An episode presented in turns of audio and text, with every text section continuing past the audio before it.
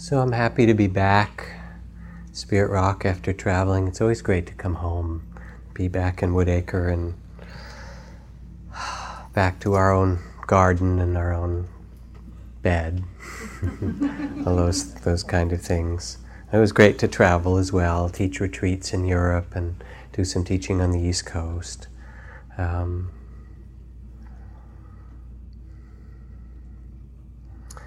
So when I come back and have the chance to be with you all and to sit together again, as we have, some of us over many years, it seems useful, almost like starting over again, to reflect on what is the purpose of our coming together to meditate and to practice as we have this evening. And more than anything else, and one may have heard of all different kinds of spiritual teachings and possibilities and transformations and, chakras and postures and visions and mystical things. I see meditation not so much as the forum to create some special experience, but rather as the place to remember who we really are, to come back to a knowing that is there in us as our birthright, our true nature, or what's sometimes called our Buddha nature. So when we sit, as we have this evening, and feel our breath and let the sensations of the body, the feelings of the heart, the thoughts and images rise and fall, and rest in a spaciousness that can be with those, in a certain way it's just returning back to a center and an understanding that's always within us. My teacher Ajahn Chah referred to this as this wisdom understanding in us, as awakening within us the one who knows. And the one who knows is this natural wisdom, if you will, that comes simply through our being present, through our paying attention. It is, as Dogen Zenji said, not far away. It is nearer than near what we seek. Or the Sufi poet Rumi put it this way. He said, pay regular visits to yourself. So when we sit, there's a quieting of the mind, attending to the present, an opening of the heart. And in that, a returning to this one who knows. I'd like to speak about that tonight, but I think one of the best ways to understand the one who knows is to look at the one who forgets. It's an amazing and actually quite wondrous thing, forgetfulness and sleep. On this earth, it's the most mysterious thing. Most animals and human beings spend a certain portion of the day unconscious, more or less, lying there immobile, and often, at least humans, and it sure looks like dogs and cats too if you watch the little dog's paws in their dreams and stuff, having visions and images of some entire other world. And it is strange that we should, move around and everything seems very real to us, and then for 1/3 of our time, lie down, close our eyes, and completely lose this world and go someplace else. And that world, when we're in it, seems very real, that dream world. Of course, when we wake up, it disappears. But when we go to sleep, this one disappears too, doesn't it? Why do we sleep? Why do creatures on this earth lie down and go unconscious for a while? Nobody really knows. There's something, obviously some creatures like bears who hibernate do it for long periods of time. Sometimes I'm kind of envious of that, a long nap, So there's this first mystery that we're awake and then we're unconscious and then we're awake again all the time. And we don't think about it, we just take it for granted. But it's really strange. Why should that be? So we have this one kind of sleep that's very obvious to us. And it's actually precious If it gets disrupted, you know very well. New parents know a lot about that. Right? But there's a second sleep that's more important to our conversation. And that is the waking spell that we live under much of the time. It's the sleep of automatic living, where you drive your car someplace and pull up and put on the parking brake and open the door to step out, and then you realize you have no idea who drove the car there or where you were. You just got there somehow, completely on automatic pilot. And we've all had that experience. But it's not just automatic pilot in driving. It's automatic pilot in living. We can eat a meal and kind of wake up afterward. Oh, what did I eat? What was that was going on there? Or it can happen in our parenting. You know, we're just going along with our children, and all of a sudden out comes the voice of our father or mother, right? And we kind of wake up and say, oh, I never meant, in fact, I said I would never say something like that. And there it comes.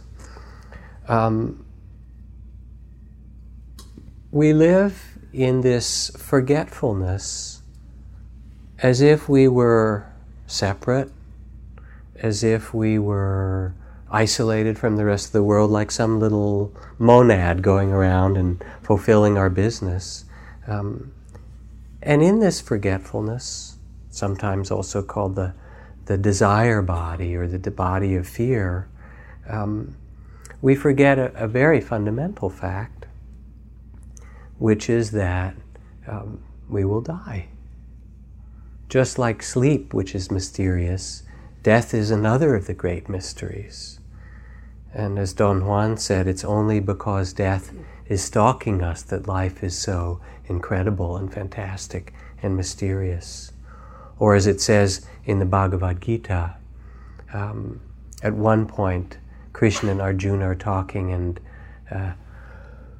Arjuna says to Lord Krishna, what are the great wonders that you've seen of this earth? And Lord Krishna says, well, the most wondrous thing of all on this earth is human beings who can see those all around them headed toward death and still believe it won't happen to me. So there's the kind of automatic living, automatic pilot, forgetting the brevity of life. Now sleep has its benefits. There's a letting go, a renewal, a rest, a forgiving and forgetting that's really wonderful. And it's respected in Buddhist practice.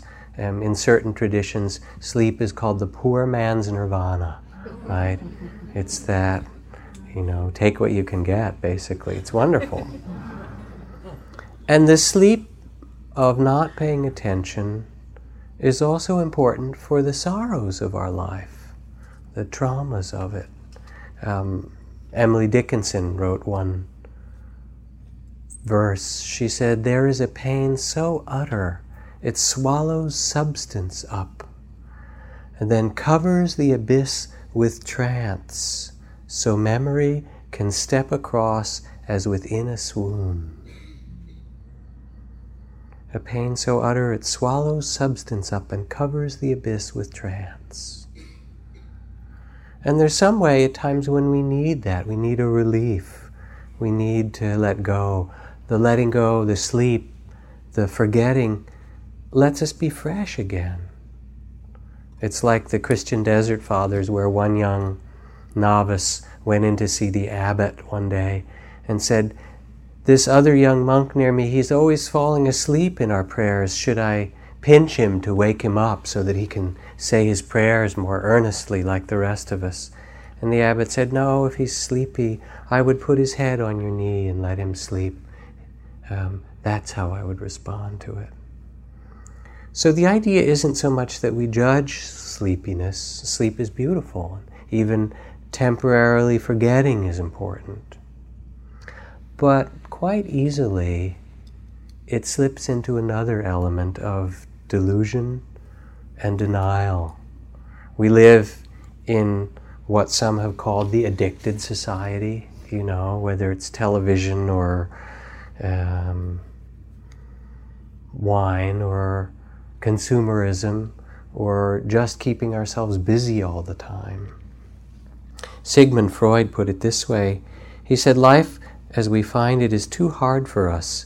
It entails too much pain, too many disappointments, impossible tasks. We cannot do without palliative remedies. There are perhaps three of these means, powerful diversions of interest, which lead us to care less about our miseries, substitute gratifications which lessen them, and intoxicating substances which make us insensitive to them. Something of this kind seems indispensable." Old Sigmund, cheerful fellow that he was, right?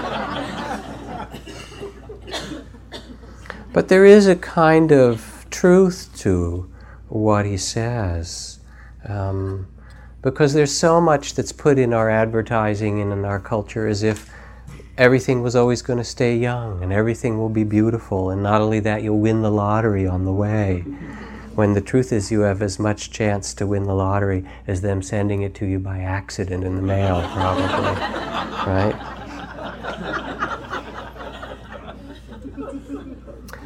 My good friend and fellow teacher Larry Rosenberg just completed a book on living with an awareness of death to bring real consciousness to our life, aging and death. And he's 65 years old now, and he tells this story near the beginning of the book. He said, I've really taken good care of myself, and he does look very good. I do yoga, I jog and run, I exercise. I don't know what else he does. He climbs mountains or ocean kayaks or things like that. He watches his diet. He's also a very kind of bright energy, a lovely being. And he said, I was riding home on the Boston subway back to Cambridge Insight Meditation Society, where I live, some not so long ago, and I back from a dentist appointment, he said. And I was standing there on the subway, holding on, and all of a sudden the woman in the seat in front of me got up to get out of the car, and so I sat down, this young woman. And then I noticed as I was sitting there that she didn't leave the car. She just stood there for a while, and one stop went by, and another stop went by, and another, and then all of a sudden it dawned on me that she had gotten up to give me her seat. He said, and it was a complete shock. He said, I am the person who gets up to give other people his seat. I am not the old guy. It's okay, old timer, here, you can have a seat, sit down. I am not the person that people get up and give their seat to. So we have this amazing capacity to pretend. You've heard these, I'm sure. These are actual statements from an insurance company, driving accident reports. Coming home, I drove into the wrong house and collided with a tree I don't have. Or I collided with a stationary truck coming the other way. A pedestrian hit me and went under my car. The guy was all over the road. I had to swerve a number of times before I hit him.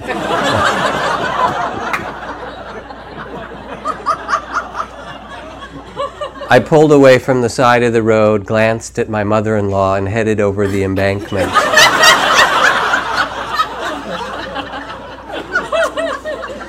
Yes.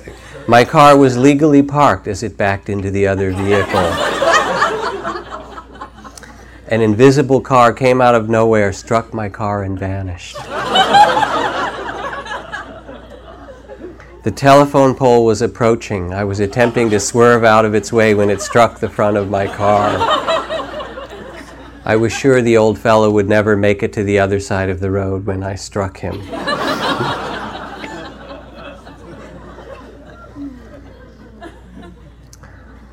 So denial and forgetfulness is this mysterious, wonderful quality, and we have it so much.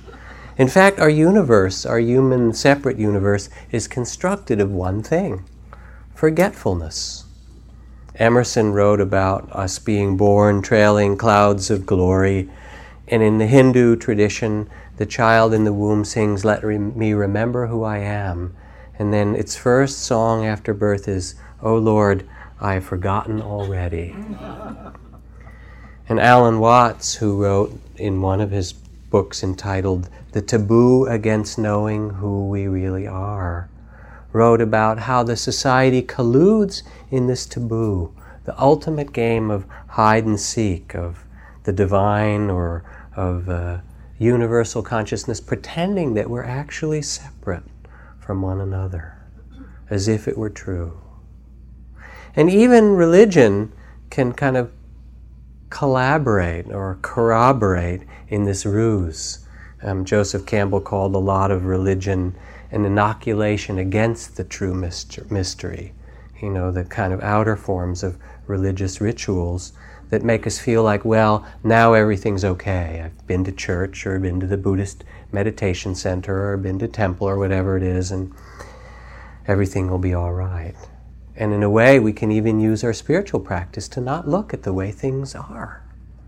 Remember the story of the old black man who was very devout and went to church in his neighborhood for years and years and years.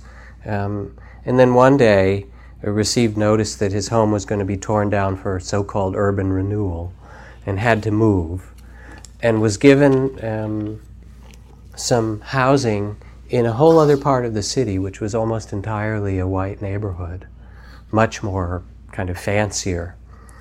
But since he was a pious man, he decided, well, he's going to go to church. So there was this great big church at the end of the block, and he started to go into the church and go there regularly. One day he went up to the minister after being there over a period of time and talked to him about becoming a member of the church. And the minister listened to him and went back and forth and kind of hemmed and hawed. He got this little feeling maybe somehow he wasn't completely welcome in this fancy church. So at the end of the conversation he said, well, you know, Reverend, he said, maybe I should just think about it for a bit or even pray on it. I like to do that. I like to pray to God and see if I can get some answer for what's the right thing to do in my life. So the minister said, that's all right, you know, you should do that. Take your time. So he went back, and some weeks later was walking on the street in the neighborhood and ran into the minister. How are you doing? Doing fine. Say, you know, I've been praying about joining the church, been talking to God about it. Minister said, oh, you have? Said, yeah, I sure have. Minister said, so, you know, what have you learned?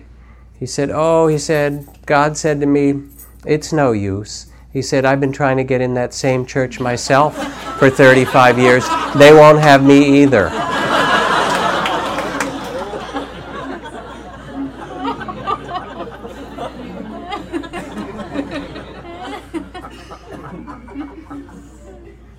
So whether it is the stock market or religious practice, spiritual practice, they all can feed into our delusion.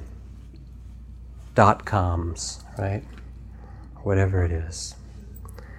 And when we forget who we are, we get too busy in our lives to awaken, too busy doing and being ourselves and trying to get and accumulate and accomplish and so forth, all of which are good things, until that moment when the doctor calls and said, I have some news for you about your mammogram or about your, you know, prostate or about the heart pains or about your mother or your father or someone that you care about, or the person parent who called and said, you know, your father fell and broke his hip or whatever, something. All of a sudden, there, you know, those phone calls that happen, and there's some accident or something that we don't think will happen. It's like the minister who walked into the bar in this little village and saw an awful lot of his churchgoers in there drinking away, and got kind of upset and said, you know, stood up and said, listen, all of those who want to go to heaven, you step over here. It's going to take them out of there. And everybody stepped over there except one of his, you know, people. He said, don't you want to go to heaven? And the man said, "Oh, I thought you were talking about going right now." You know?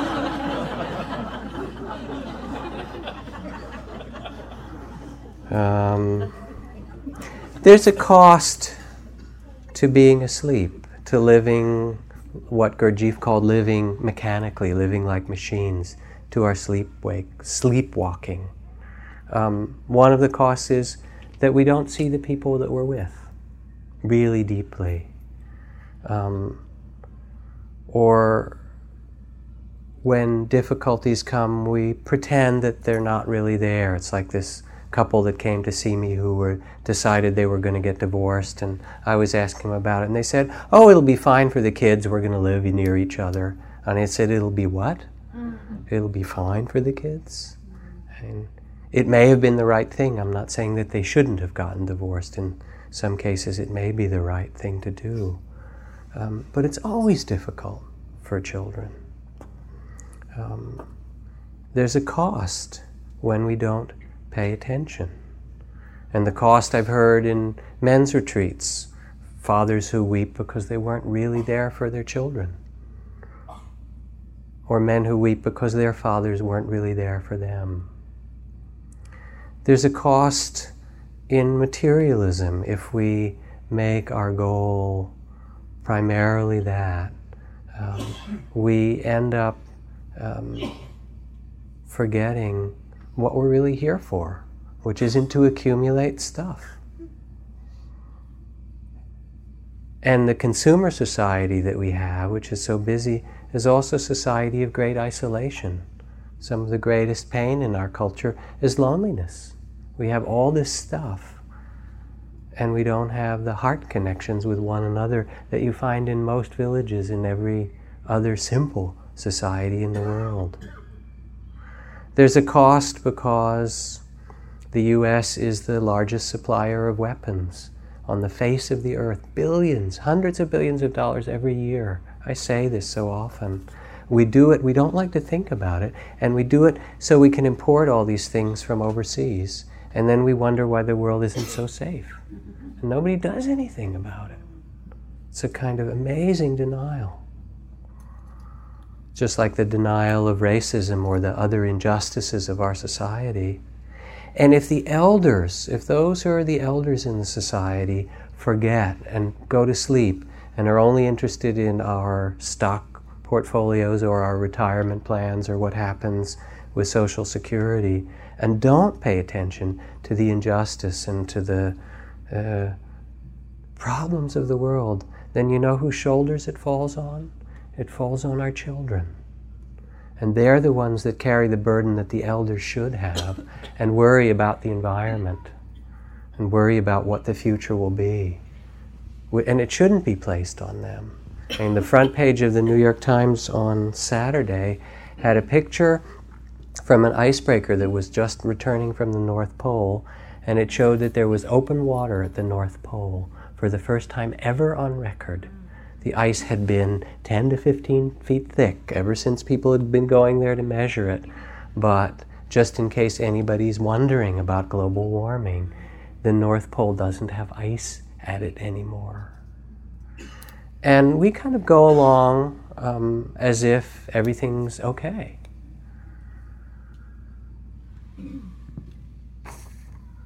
A pin shall prick thy finger, and thou shalt feel it not. Thy tooth shall be extracted, and thou shalt be anesthetized. Or thou shalt be bitten by a mad dog, and injected with serum, and the dog be shot, and neither of you feel any pain.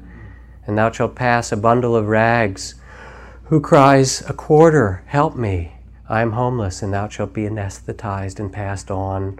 Or be in the antechamber of a hospital, awaiting birth or death, no matter, and peruse the news of the world in the pages in front of thine eyes. Famine in Central Africa.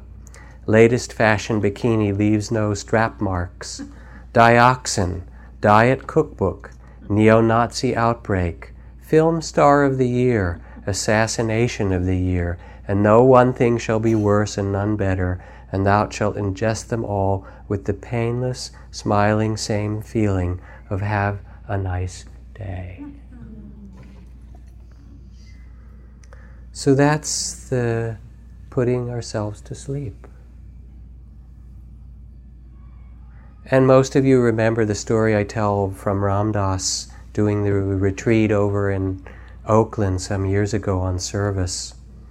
And partway through, the woman who stood up and said, you know, every day I go to work and I see the same homeless man and drop some money in his cup, but I never really do any more than that. I've never really looked at him.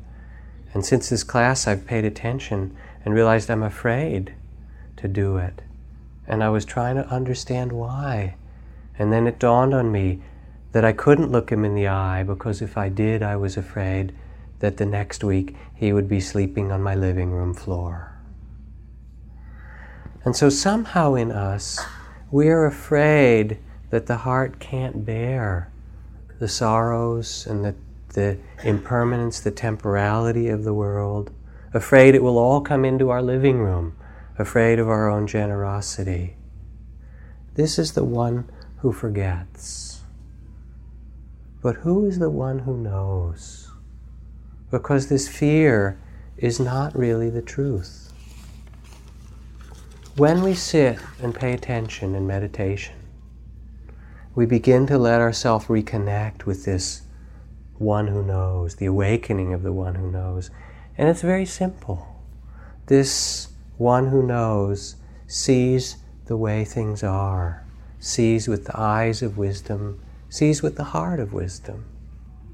And the one who knows, even as we sit in a moment and breathe and thoughts and plans and feelings come and go, recognizes that life is short. It's true. As it says in the Diamond Sutra, "Thus shall ye think of this fleeting world, a star at dawn, a flash of lightning in a summer cloud, an echo, a rainbow, a phantom, a dream." This is called the truth of anicca, or impermanence. From Don Juan, "Death is our eternal companion. It is always to our left at an arm's length. It has always been watching you, and it always will until the day it taps you. The thing to do when you're impatient is to turn to your left and to ask advice from your death. An immense amount of pettiness is dropped if your death makes a gesture to you, or if you catch a glimpse of it, or if you just catch the feeling that your companion is there watching you." So the one who knows recognizes that actually we don't know. My teacher Ajahn Chah, people would ask him all kinds of questions about enlightenment, about meditation, about their lives, what they should do, about this and that. And his most common answer was, in Thai the words were "mai na."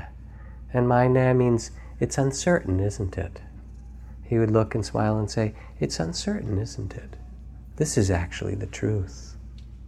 So one Sufi walked in from the desert one day to the Sultan's palace and knocked loudly on the door and asked to see the Sultan, and was shown into the room of the Sultan and said, "May I stay a night at your motel?" Well, the Sultan was really incensed. "This is my palace. How dare you insult it in such a way? You know, I will either throw you out or have your head unless you explain yourself."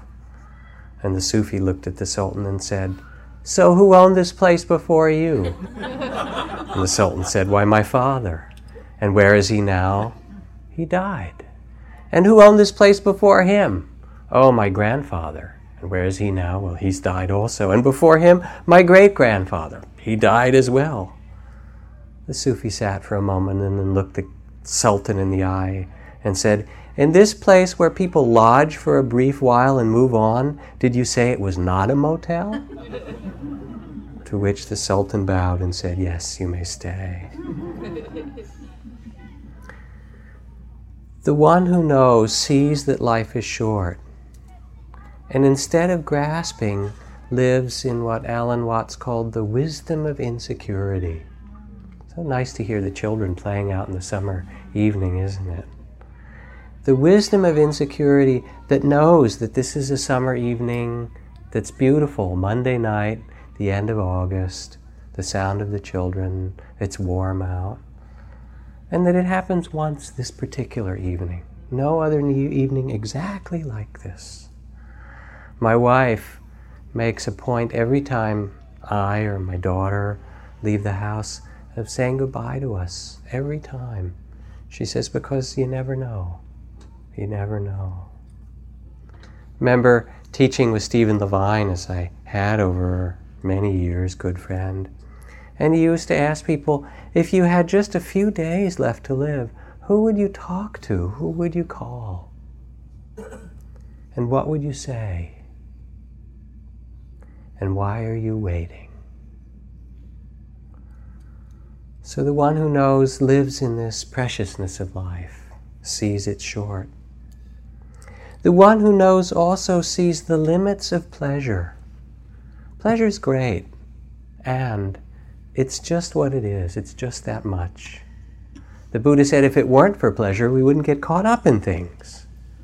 Yet even in the midst of pleasure, you know it, in the best meal, in the most, sensuous occasion, there's that little thought back there, how can I drag this out? How long will this last?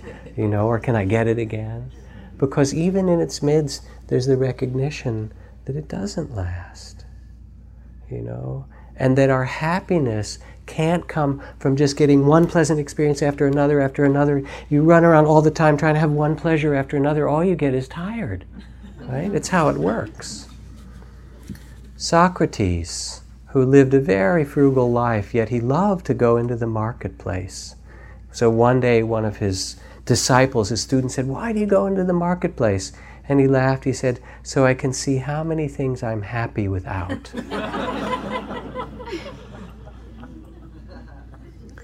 Yes, there are pleasures, pleasures of food, pleasures of good companions and love, and, pleasures of travel and wine and good countryside and music and so forth.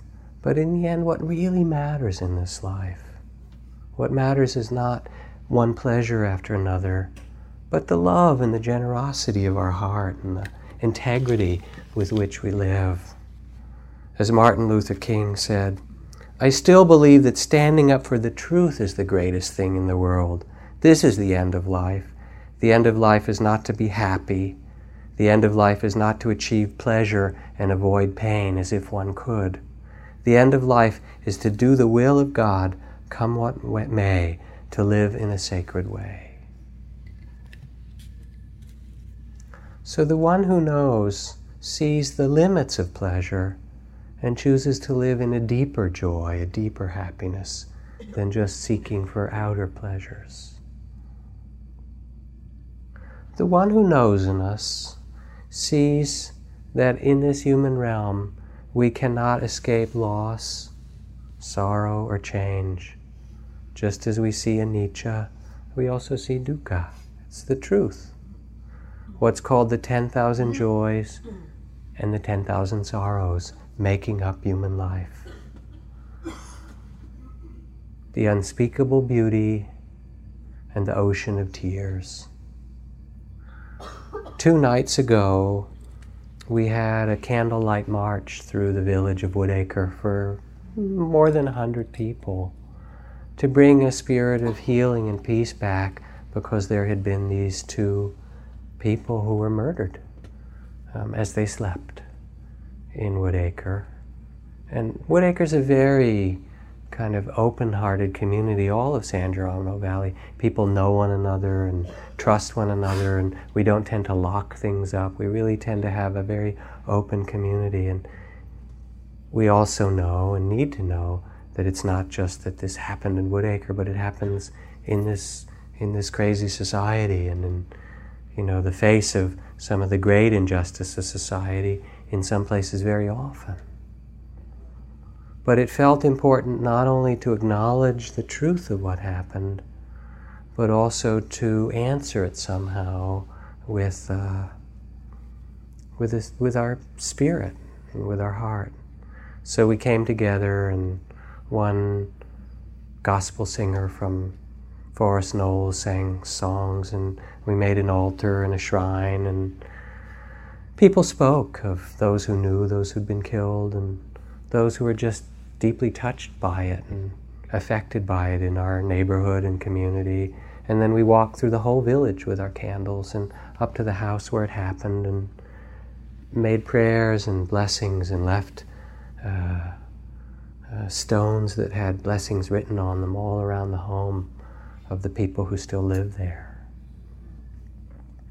The one who knows is able to see the world as it is and understands that there is birth and there is death.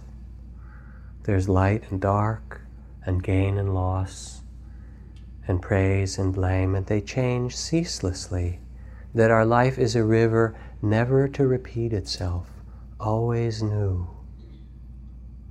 People come into spiritual practice and think, well, maybe if I meditate, then everything will be all right, and it won't change.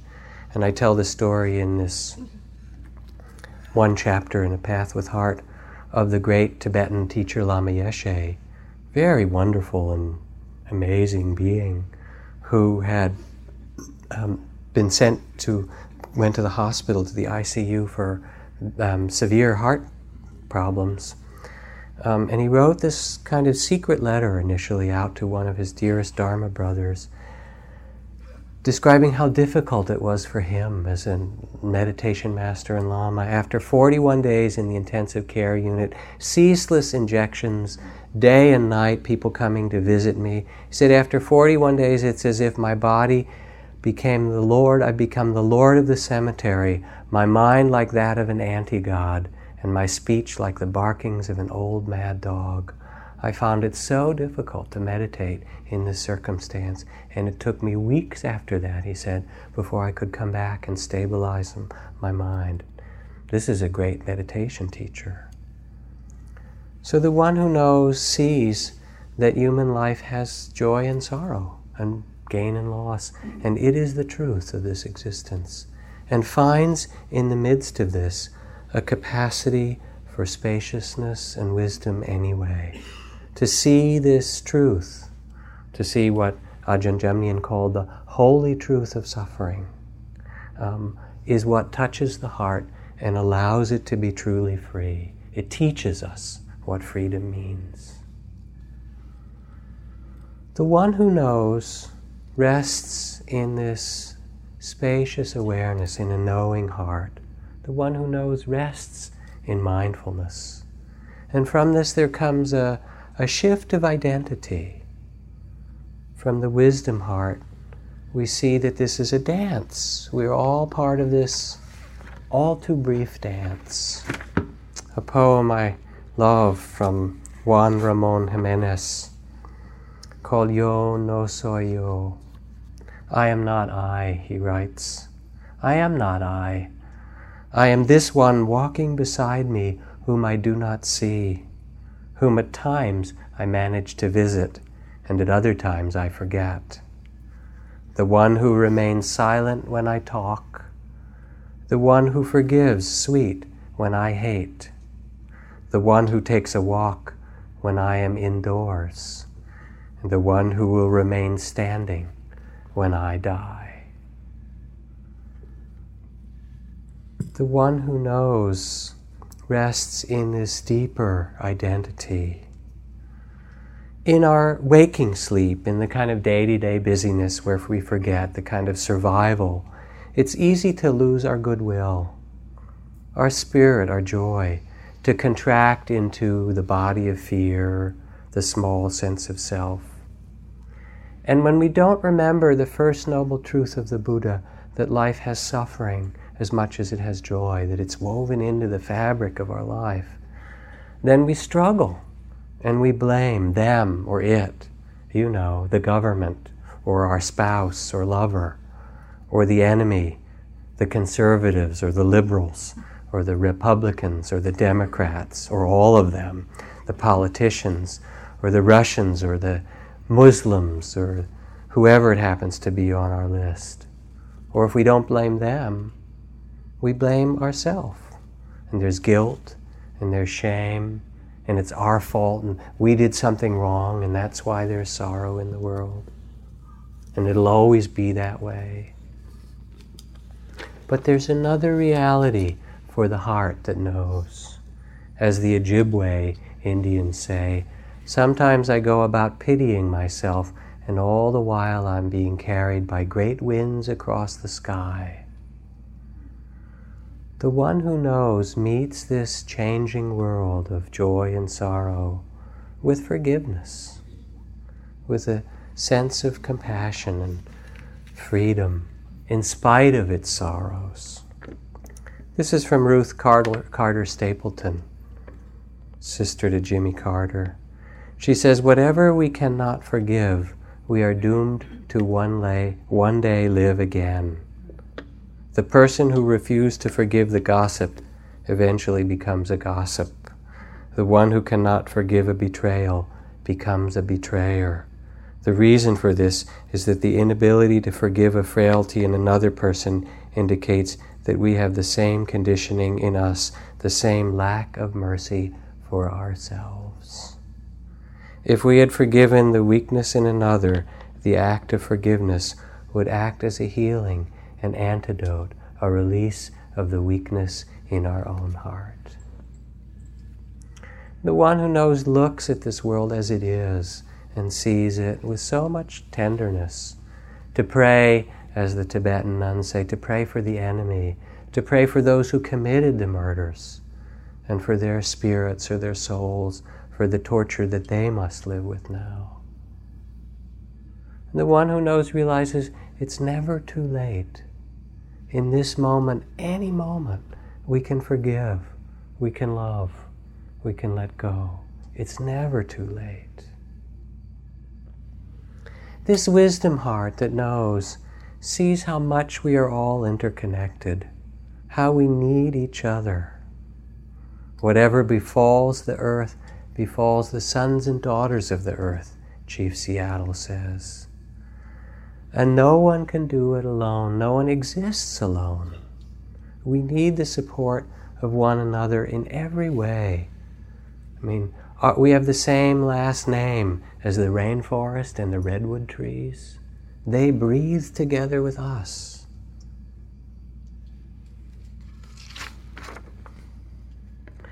This is the story of a Chinese dissident, Mr. Liu Qing, who served 11 years in Weinan No. 2 prison in Shaanxi province. And during this time, Mr. Liu was forced to sit on a hard stool 8 inches high without any movement 10 hours a day. And if he moved or talked to the other prisoners, he was beaten. To end his suffering and assure a successful future, is what they called it, all he had to do was to simply sign a statement without naming others, saying that he had made mistakes in his thinking. A confession. Against all odds, for 11 years, Mr. Liu refused to sign this confession. What kept him alive? When he was asked afterward how he did this, he said, as soon as he contemplated the possibility of signing after days of endless suffering, he saw before him the faces of his family and friends and the community that he loved, and he knew he could not sign. And if it was there in his heart, far away for all those years in prison, you know it's there for all of us. What we love, we carry with us inside. And it doesn't have to be these great things, you know. This heart of wisdom simply can respond from the place of our deepest values. Meher Baba wrote, the scope of service is not limited to great gestures and heroic acts and huge donations to public institutions. They also serve who express their love in little things, a word that gives courage to a broken heart, a smile that brings hope in the midst of gloom, a glance that wipes out bitterness from the heart is also service, though there may be no thought of service in it. When taken by themselves, all these things seem to be small, but life is made up of many such small things, and if these small things were ignored, life would be both unbeautiful and unbearable. I've been doing periodically some work sitting with people who are near death, hospice work, you might say. And in that mirror of death, of near death, things become so simple. And people look back at their life, did I love well? Did I love those around me? Did I live fully? Was I really here? In the presence of someone who's dying, there's not much to do. No more emergencies, nothing to fix. It's just holding somebody's hand, being present for the fear or pain or whatever is there, and reminding them and ourselves that it's okay, that it's actually fine, that just as we know how to be born, we also know how to die. The one who knows is that place in us that can hold the sorrows of the world, that remembers this greatness of heart we could call our true nature, our Buddha nature. The one who knows remembers that our task here is not to possess things. We don't possess our children, our lovers, our things. We don't even possess our bodies. We rent them. We get to use them for a while from Avis or Hertz or something. And you have to take care of them, right? But you can't say, all right, don't grow old, don't change. You know, I own you. You will do what I say. It doesn't work that way. And instead of possessing, what happens is the one who knows rests in a selflessness. This is the truth of anatta. Wisdom says I am nothing. Love says I am everything. Between these two, my life flows. You know, when people do get near death and they look back, they say, wow, what a journey. What a thing I've been through. What a trip. That was an amazing one. And it's gone. I mean, like what happened to the, 1990s, 1980s. That century back there, it is simply vanished. It's gone. There's just today, this moment, and all the rest vanishes like a dream. The one who knows there's a kind of innocence, a child of the spirit, that doesn't grasp at life, but lives in the reality of the present.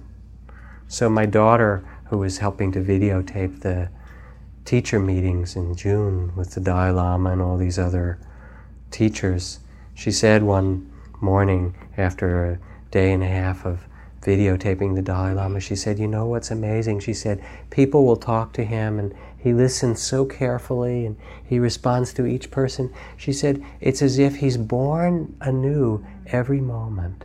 She said, I've never seen anybody quite like that. That kind of innocence, the child of the spirit. So the one who knows sees the world, sees the sorrows and the injustice and the need to respond with compassion, sees the beauty that if we don't recognize, we can't nurture and love. It is that child of the spirit. And the one who knows, the abode of the one who knows, is compassion. Wakefulness and compassion, to see with the eyes of the beloved, to look with the eyes of wonder. You know that story I like to tell of the Dalai Lama when he was in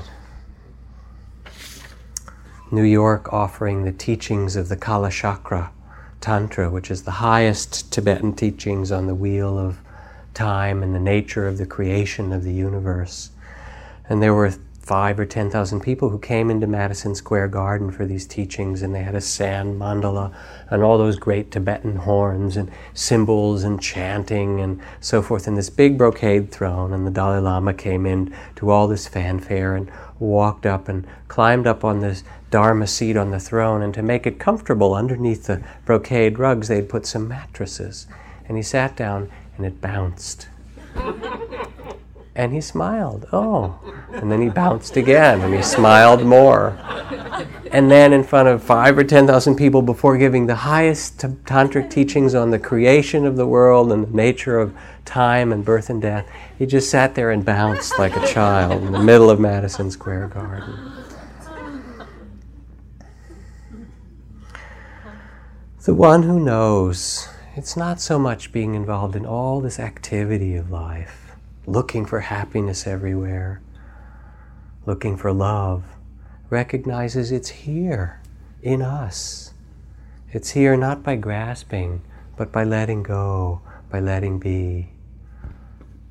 To meditate is to come back to this spaciousness, to this mercy and compassion, to find that rhythm in the changing seasons of our life, to remember that we can trust, to care for children, to do our work, to support the community and the earth around us, and to discover that we can awaken, to discover our heart's capacity to hold all of this earth and honor it all with compassion, to live like the king or queen when they say, "O nobly born, O you who are the son and daughters of the Buddha." The invitation of spiritual life is to remember this, to reclaim this dignity and beauty. And to meditate then is so simple. It's not to make anything happen, but to come back to this wisdom heart, this compassion. Rumi writes, he says, "Forget your life. Say God is great. You think you know what time it is?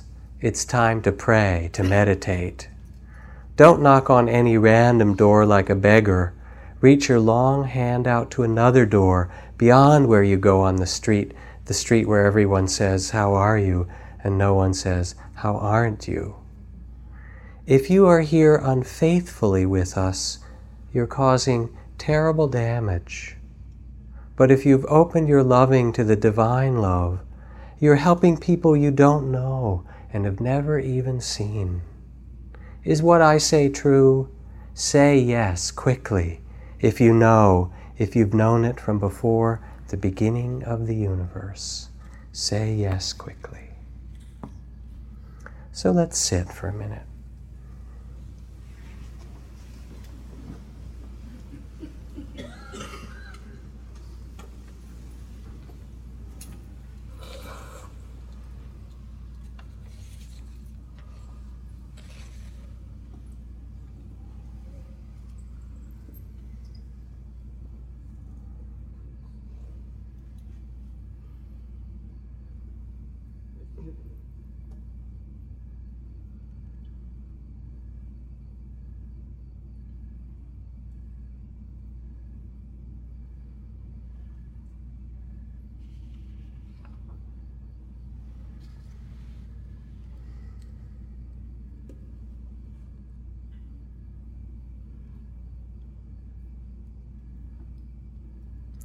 And as you sit quietly, just present, breathing, open,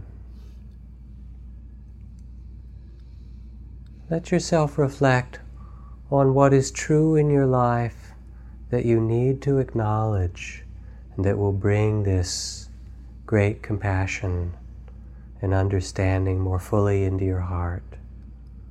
What is true that it's time to see?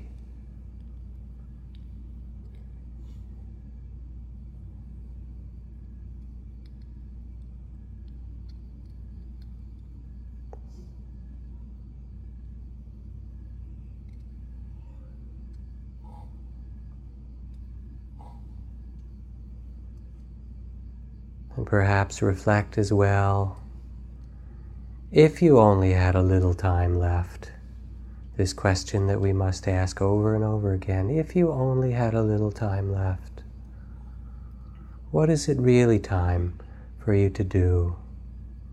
How should you be?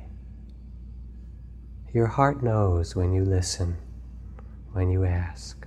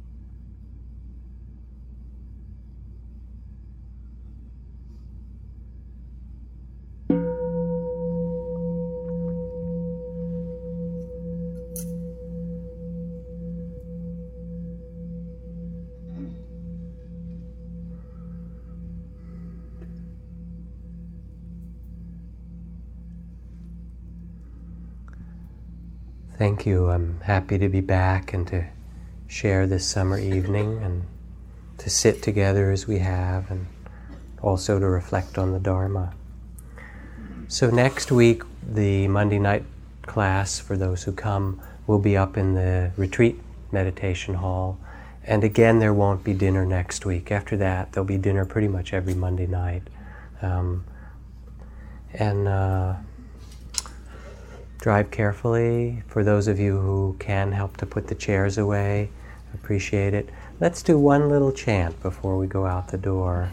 Just this, the simple sound of ah, that seed syllable to open the heart, let ourselves be where we are, letting go. Ah,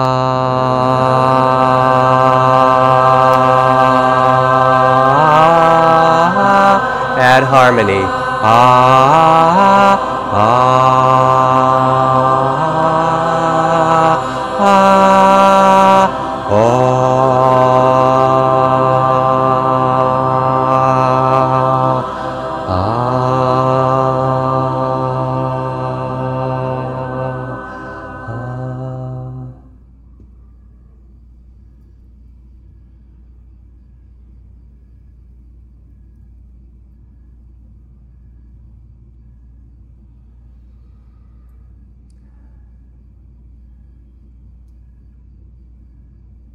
So thank you.